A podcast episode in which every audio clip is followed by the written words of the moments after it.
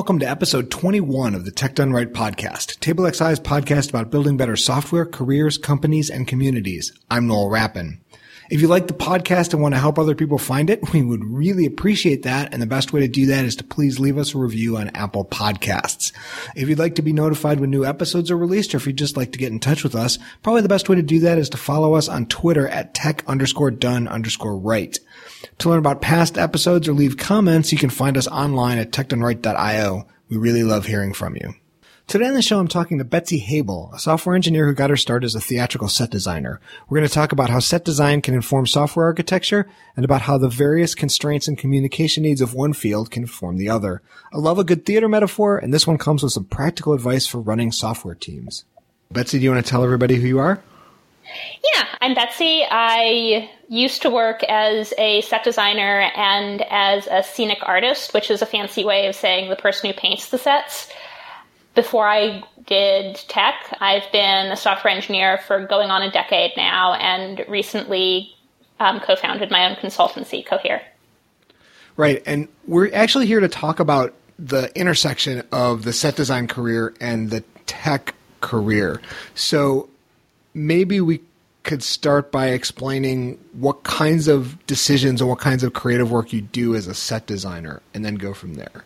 Yeah. So the joke I always make about the crossover there is that my work as a set designer and as a general backstage worker was about 20% artistic decisions and about 80% negotiating with directors to figure out a way to communicate their artistic vision that was on budget and physically possible.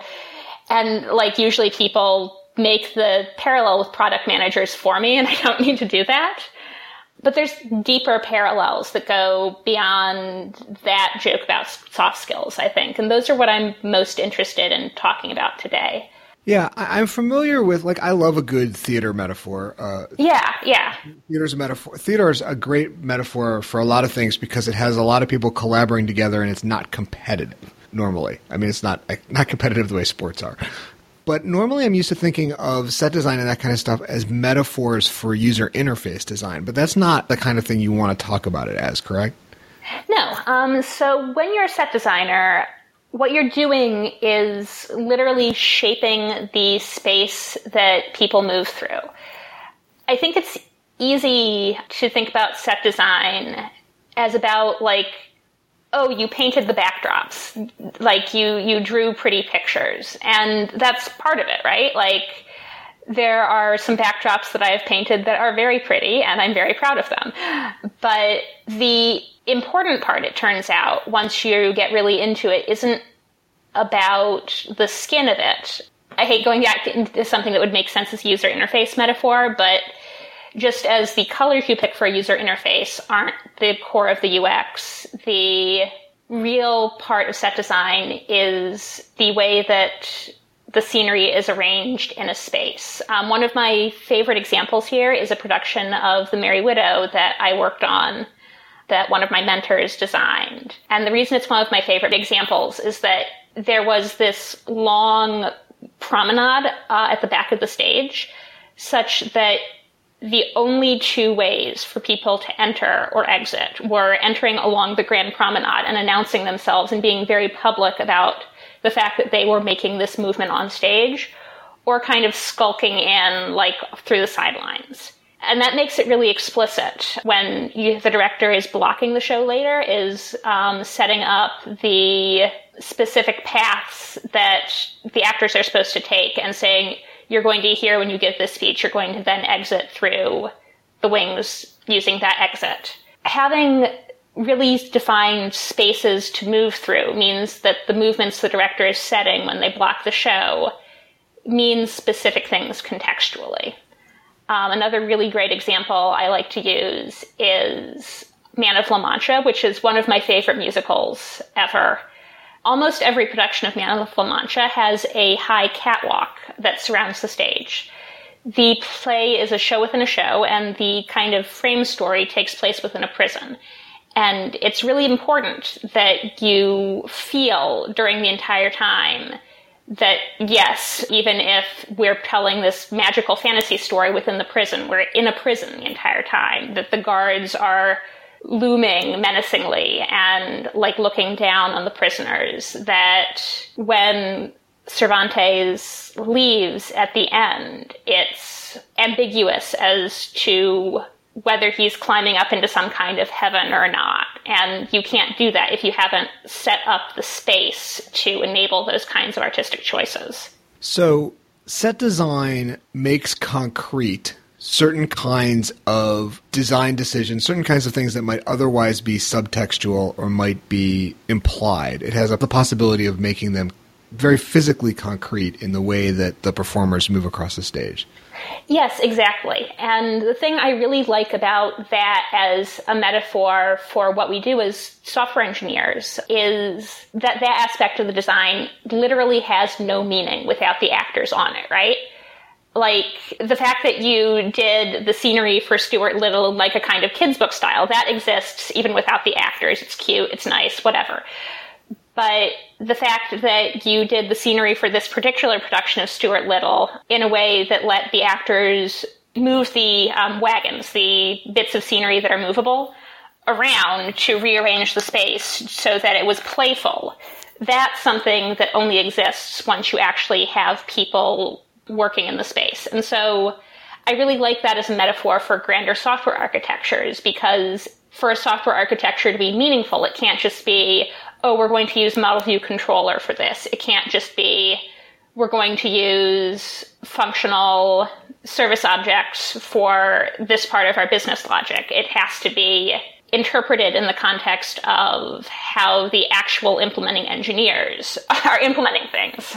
So the design choices you made as a software architect, you are making them in a way so as to like meaningfully constrain the activities of the engineers who are working on it you have a vision for how they should move, how data should move, how workflows should move, and you are structuring the design of the code to make that explicit.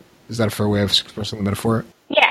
How did you come to be in an architect position where you started thinking, hey, this feels a lot like set design? Well, how I came to be in an architect position is entirely accidental um, because I was interviewing for a lead engineering position at a startup, and the person who was interviewing me, who was also a lead engineer there, the idea was that we would split lead engineering roles, the role in half, and each take charge of a different section of the app.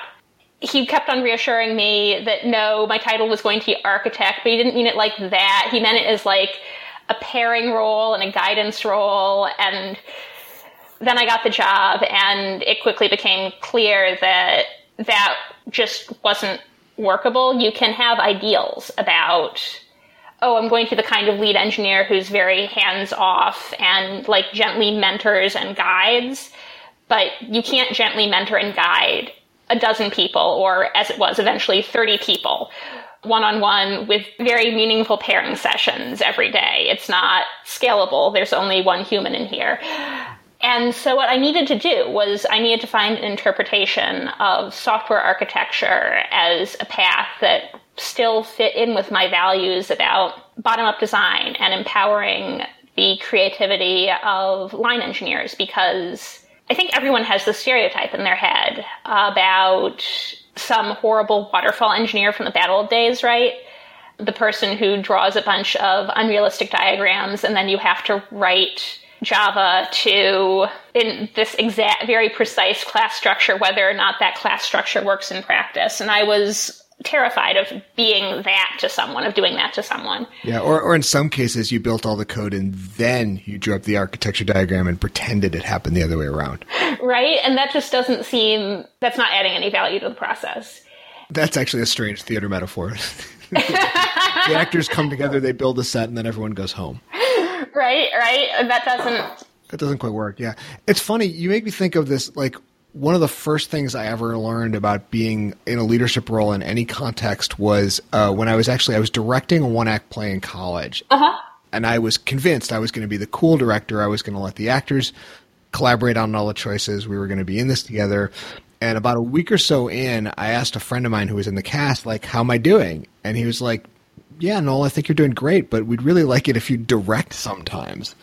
Like, right? I'm laughing behind my hand because you need a strong central spine in these kinds of situations. Otherwise, everyone's looking to each other into the ether, and no one, or worse, the loudest person in the room takes charge. Yeah, I, and and I and I, like I I completely understand the the kind of tension that you feel between like you want to have this collaborative environment, you want people to feel like their creativity is is respected, and you need people to have their creativity respected because everybody's creativity is important on a collaborative project.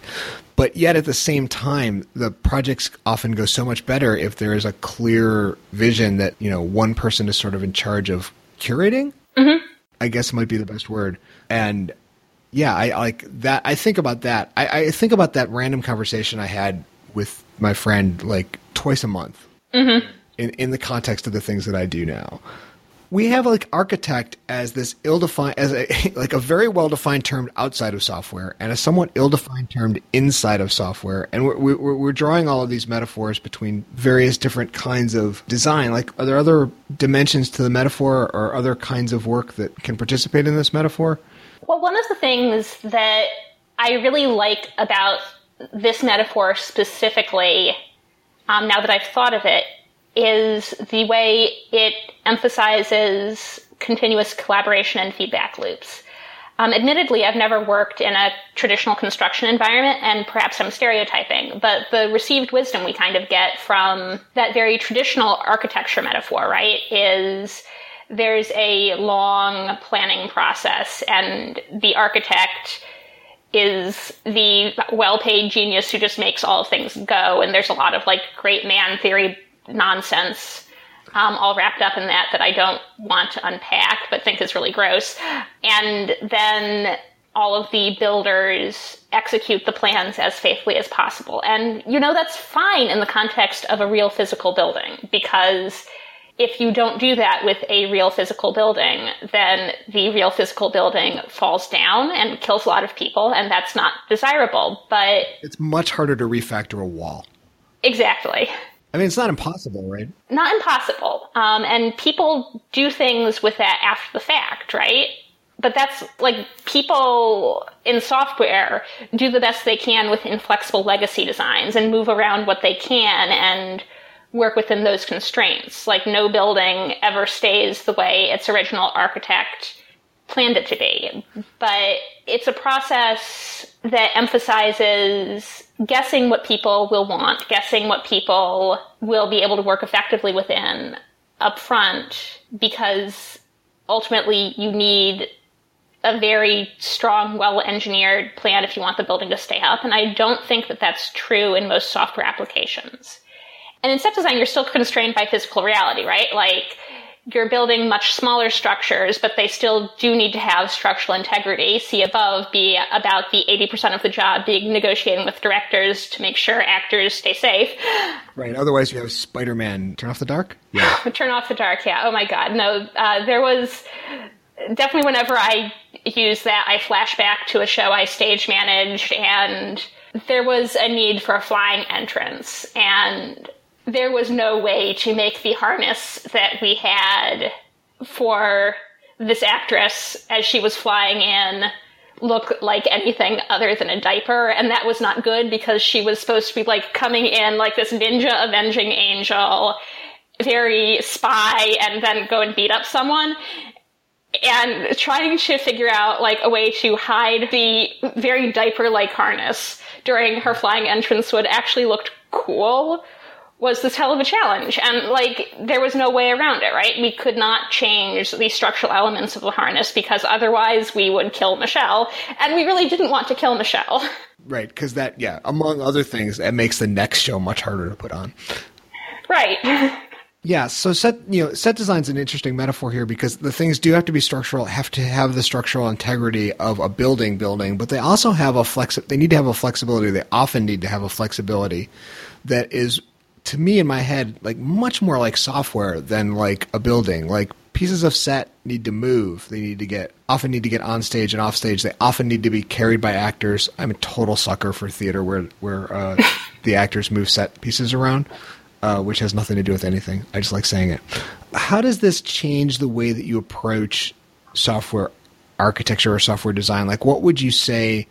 Somebody listening to this is like, okay, I'm I, I'm thinking about software design as set design. Like, how would I do that? Like, what what what does it change in the way that you approach the practice? Well, one of the biggest things is, and this is like very agile doctrine, but it's important. So I'll repeat. So like I'll frame it this way: is the importance of paying attention to the way the design is actually being used. Like in a traditional building, you design it, you build it, people move in, and the architect has left the project by that point, right? Like people are moving furniture and like saying, I don't like that closet where it is. I'm going to move it to the other end of the room and all of that. But it's totally after the phase where the architect has been on the project. And instead, in set design, there's a rehearsal, there's this whole long rehearsal process in which you're getting constant feedback. Like set design is somewhat unique among the theater disciplines in that a large part of the design is completed before the actors go into rehearsal. Again, because you need to have the spaces the actors are going to be moving through before you block the actors. You need to be able to tape out where the large set pieces are in the rehearsal space so that people know I'm not going to be able to walk into this um, while they're rehearsing. And you need to also start building the actual scenery. But there's wiggle room, right? Like you can't, there usually isn't budget or time budget to do like super intense rework, but things like, oh, this set, this movable set piece, which thank God is movable, will live much better on this side of the stage during this scene. That's a flexible thing, and that's something that you can figure out during the rehearsal process. Is it something that you design for too? Like, do you design for a certain amount of flexibility? Absolutely. The way that we might talk about in software in software design, keeping our design open. You know, is there an analogous process? Absolutely, and that part's easier in plays where you're going for a very aggressive modernist aesthetic. Like one of the which means sort of minimalistic and minimalistic or also abstract. Like the play i'm thinking of here is a play called on the verge. Um, one of the traditional ways that the sets for that can be designed is and this is really difficult to express via audio but it looks really cool is there'll be mirrors across the back of the stage and billowing pieces of fabric like on pulleys and those kind of get manipulated to form things like mountains and etc during the show. So things like that, these very hyper abstract sets that are actively manipulated, that gives you a lot of room to play with the shapes you're actually making during the rehearsal period. But even in a more traditional kind of thing, right? You're going to have often a lot of literal moving pieces. For example, the production of Stuart Little that I did, um, that I alluded to earlier, the design was three wagons, three moving set pieces that contained New York skyscrapers on one side and um, scenes from the countryside on the back. And those would move across, move around this kind of triangular stage area and there was also a background with more skyscrapers. And so what we could do was just rearrange it arbitrarily at any given point. The important parts of it, the fact that the skyscrapers were way, way taller than any of the kids who were attending, and therefore would make them go, oh, this is very big. And the big reveal when we went into the countryside and oh, they spin around and you can see like trees on them and stuff um, those parts would remain constant, and those parts we needed to make a decision on fairly early in the process so that we could build the scenery. But because it was designed as a set with a lot of moving parts, there was a lot of room for us to play around with what that was. Um, there's a phase toward the end of any theater rehearsal process called technical rehearsals, which is where all of the designers are present. Yeah, they're long usually. Yeah. Very long. Yeah. Yep. and it's really boring as a set designer, right? Like the lighting designer is working pretty much constantly during those 10 hour rehearsals, but you're just kind of sitting there taking notes on, I, oh, that actually kind of works. Oh, that's ugly. We need to fix that. But there's also in between every scene, you're like walking up to the director and negotiating and like physically moving things across the stage while the director goes, no, I, I like it better here. And you go, but this. And so you're very you're collaborating with the pieces you have. You can't change the pieces you have very much at that point, uh, usually because um, you're also like running behind on the build of the scenery. And so one of the things you're figuring out while you're sitting there taking those copious notes is what things from your vision you can practically cut to um, get the scope to something that will actually be quote unquote finished when the play opens. Like like I said, the software metaphors just kind of fall out of this very naturally. it sounds very much like a beta test and, and, and load test and all of the things that you need to do. I want to stay away from the UI metaphor, but it definitely feels like the way you, you, you check out. And in this case, you know, if we're talking about more the architecture metaphor, the way that the software becomes is or isn't modifiable as new change requests come in as a test of the architecture. Right, exactly. You know, the, the show that actually keeps bouncing through my head is the relatively recent Broadway revival of Falsettos, which they filmed and was in movie theaters over the summer. Oh my god, how did I miss that? The set that's okay, it'll be on it'll be on PBS sometime. Good. Soon. The set was essentially a bunch of basically like foam blocks that started mm-hmm. off in a cube that the performers would continually take out and rearrange into chairs and tables and couches and whatever, and would occasionally bring back together to, for more abstract effects. But it is actually a very, very nice effect at the end that they do out of it that comes out of nowhere. But that strikes me as being particularly software like in that they're literally moving blocks around in different configurations to get different functionality and to reset the area that they're working in that feels like particularly metaphorically apt to me. I I just keep flashing on it as we're talking. Yeah. And one of the things that that makes me think of is the way that even a very aggressively flexible design, one that's designed to give you as much to modify as you can as you're building the software or rehearsing the play, that's not the absence of a design, right? That's a design that's optimizing for flexibility.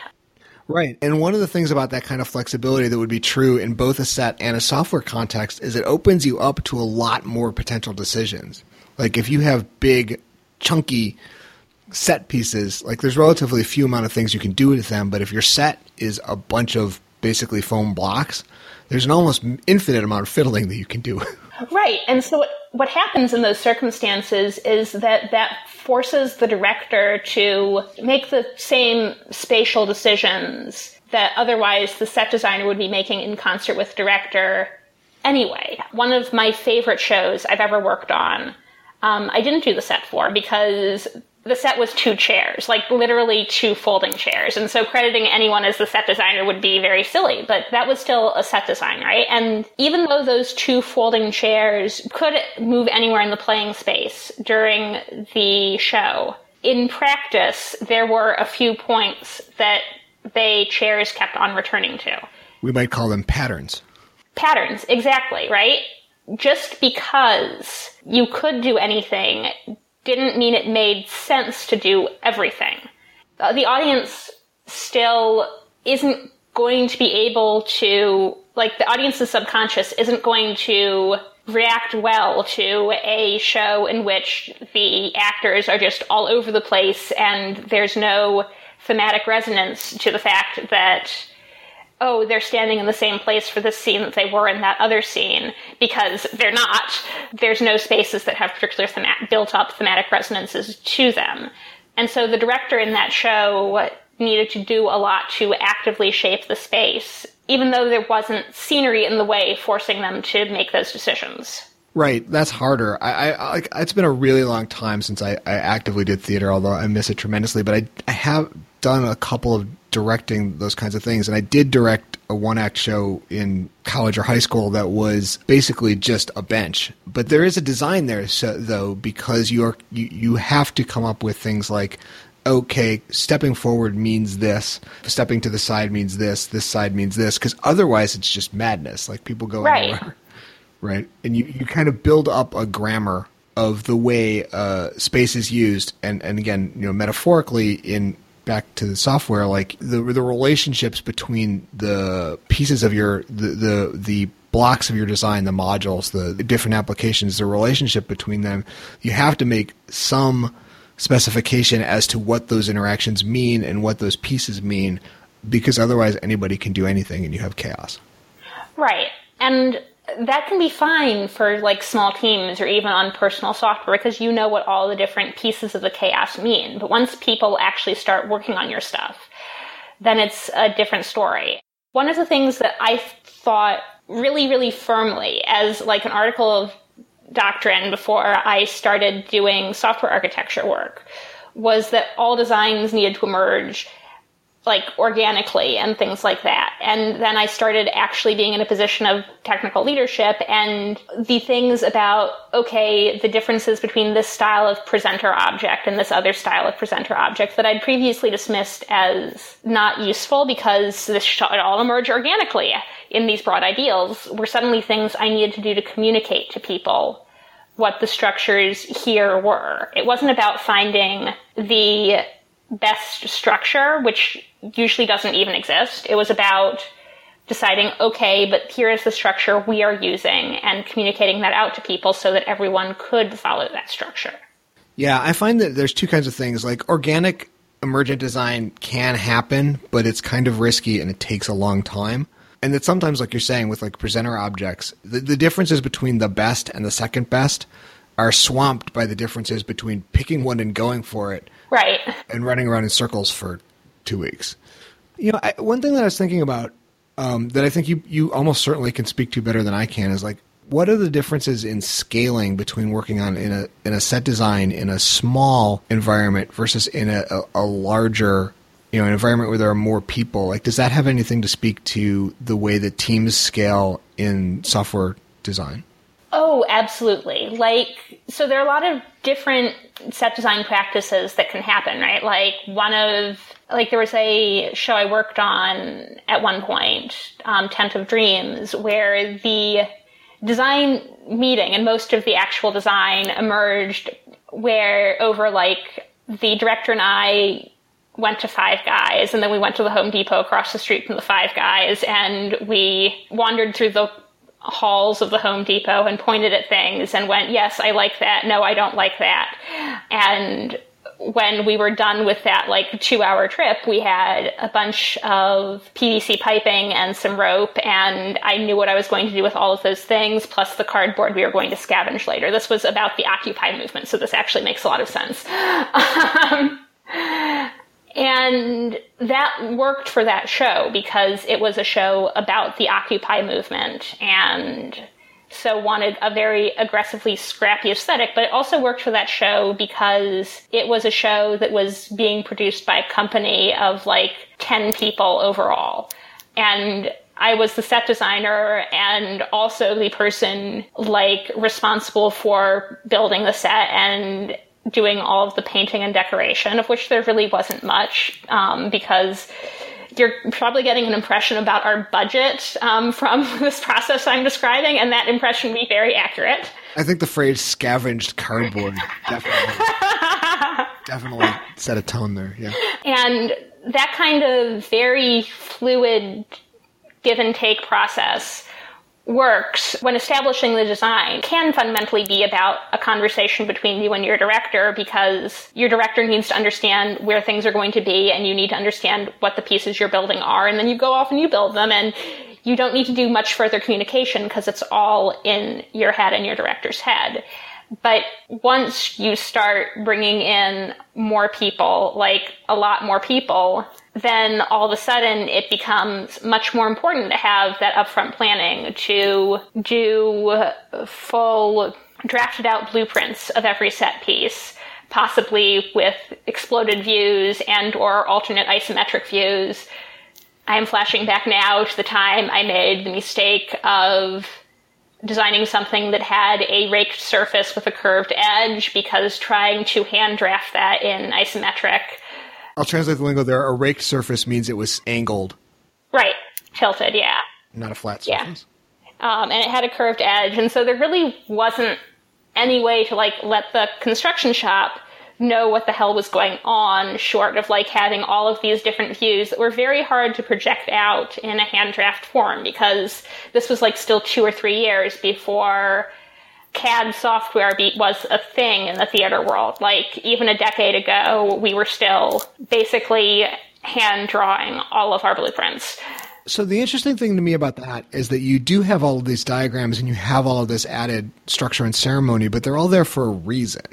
Like there's a specific communication reason why you need to do a blueprint. Like because somebody else is actually going to build this and they need to know precisely what you want. And to me, I think that, that a lot of times what goes wrong in ceremony in software projects is you do all of these things for no real reason, just because somebody thinks that you should. And that if you start thinking about the communication needs of the documentation you're producing, of the diagrams you're writing, of the planning documents you're creating, um, then you have a much better chance of doing the right amount of stuff and not spending time on communication artifacts or, that, that will never get used. Right, because communication artifacts need to be about communication first and foremost. Um, and the right level of communication is very dependent on team. And I'm not just talking about scale here when I talk about that a team that skews more toward junior developers who want and need a lot of guidance is going to require a more intense planning process, more detailed ticket breakdowns, more implementation guidelines in those tickets than a team that's largely composed of ornery senior developers. Then the correct architecture communications artifacts are going to be more a lot of conversations where you're building consensus because your role as an architect in that position isn't telling people what to do, especially if those are people who actually know a little bit more about the space you're working in than you are as the person who's keeping everyone coordinated. Um, your role is making sure that everyone is on the same page about what is going to be done at a macro level, at why, at how that serves the business, at how that fits into the broader whole. And in that context, I think that being a little lower documentation, a little more emphasis on face to face or video chat conversations makes more sense than developing a huge communication artifact because there's a lot of nuance in yes, I understand that you would prefer this way for theoretical purposes, but we can't do it this way because X other architectural constraint that you didn't know about because you're not working holistically on the entire system. That, that kind of thing works much better when you're actually talking to a person than when you're just delivering this directive from on high. Right. So you have this back and forth between the person who has the grand vision, the director or the set designer, and the people who have to carry out individual pieces of it. Right. Actors, for example. So you might have an actor wondering why they why they need to be in a particular place at a particular time, which might be the director or the set designer's vision. But then you also might have the actor saying, like, I can't move that quickly. Yeah. without injuring myself. Constraints can come both top down and bottom up.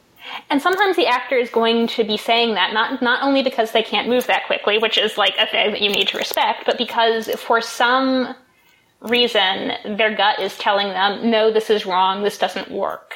And then the fruitful conversation you need to have with that actor is like why they're feeling that. Like maybe the movement feels very inorganic to them, but because it serves a greater need, they need to keep on doing it and just deal with it. But maybe they are having a piece of intuition that needs to be brought up and will actually serve the play really well after it's been brought up and maybe they shouldn't actually be moving that way and you can't know until you talk to them. Yeah so that's interesting. I don't know that i've i think that's a a, a way of looking at it that i haven't really thought about before where you where you have individ you know in the software world you have people whose job it is to sort of advocate for the work that they're currently doing and people whose job it is to advocate for the greater whole. And those are going to be in tension sometimes, but they could be in tension either way. They could be they could could happen in both cases. Like the client's going to advocate for what the client wants, the database developer is going to advocate for the needs of the database. I'm going to advocate for probably the joke didn't come fast enough. Uh, but yeah, but that that's a sign of a healthy team, though, or at least it can be that everyone mm-hmm. feels like they can advocate for their piece, and that there's there's a mechanism for uh, having those all of those individual perspectives merge with a global perspective to produce something better. And I think the difference there, right, is the difference between can advocate for their piece and must advocate for their piece. Like I see what you're saying about it can be unhealthy, and I think that that happens when people get so desperate and they feel like their voice isn't going to be heard unless they dig in their heels about their one specific piece, and that's very destructive. But if they can feel confident and safe that when they say, yo, this doesn't feel good to me, why are we doing things this way? It's going to be taken as them sending up a signal from the line, and we're going to have a conversation now because everyone's perspective is valuable, then that's a super productive conflict. I agree. so you have that trade off between the top level and the bottom level, and, and sometimes in a theater world or sometimes in a software world, that gets framed as a distinction between purity and reality how do you approach that? How does your, your set designer experience help you approach that?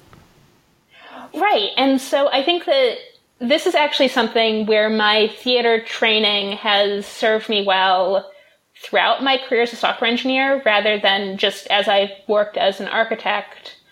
Um, one of the things that when I was being formally trained in theater, our professors kept on emphasizing to us is that your role isn't to make art, your role is to tell the story.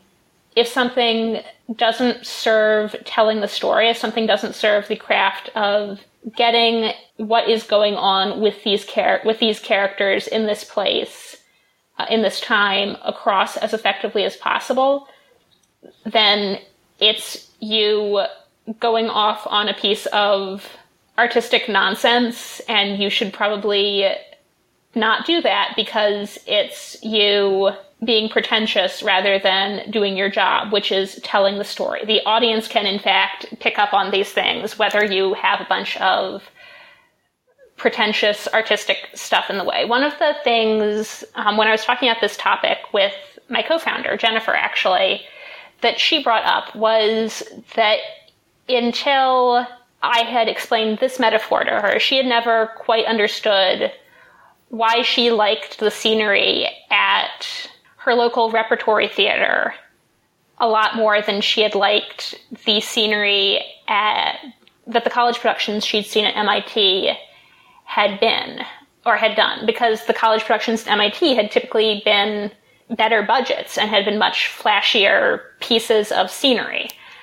But they were flashy pieces of scenery and that was the problem. They were MIT theater nerds trying to develop interesting pieces of engineering rather than people trying to do things that might be incidentally clever but existed in the service of the story. I would imagine you get some unique kind of theater nerds at MIT theater production. oh my god, yeah, right?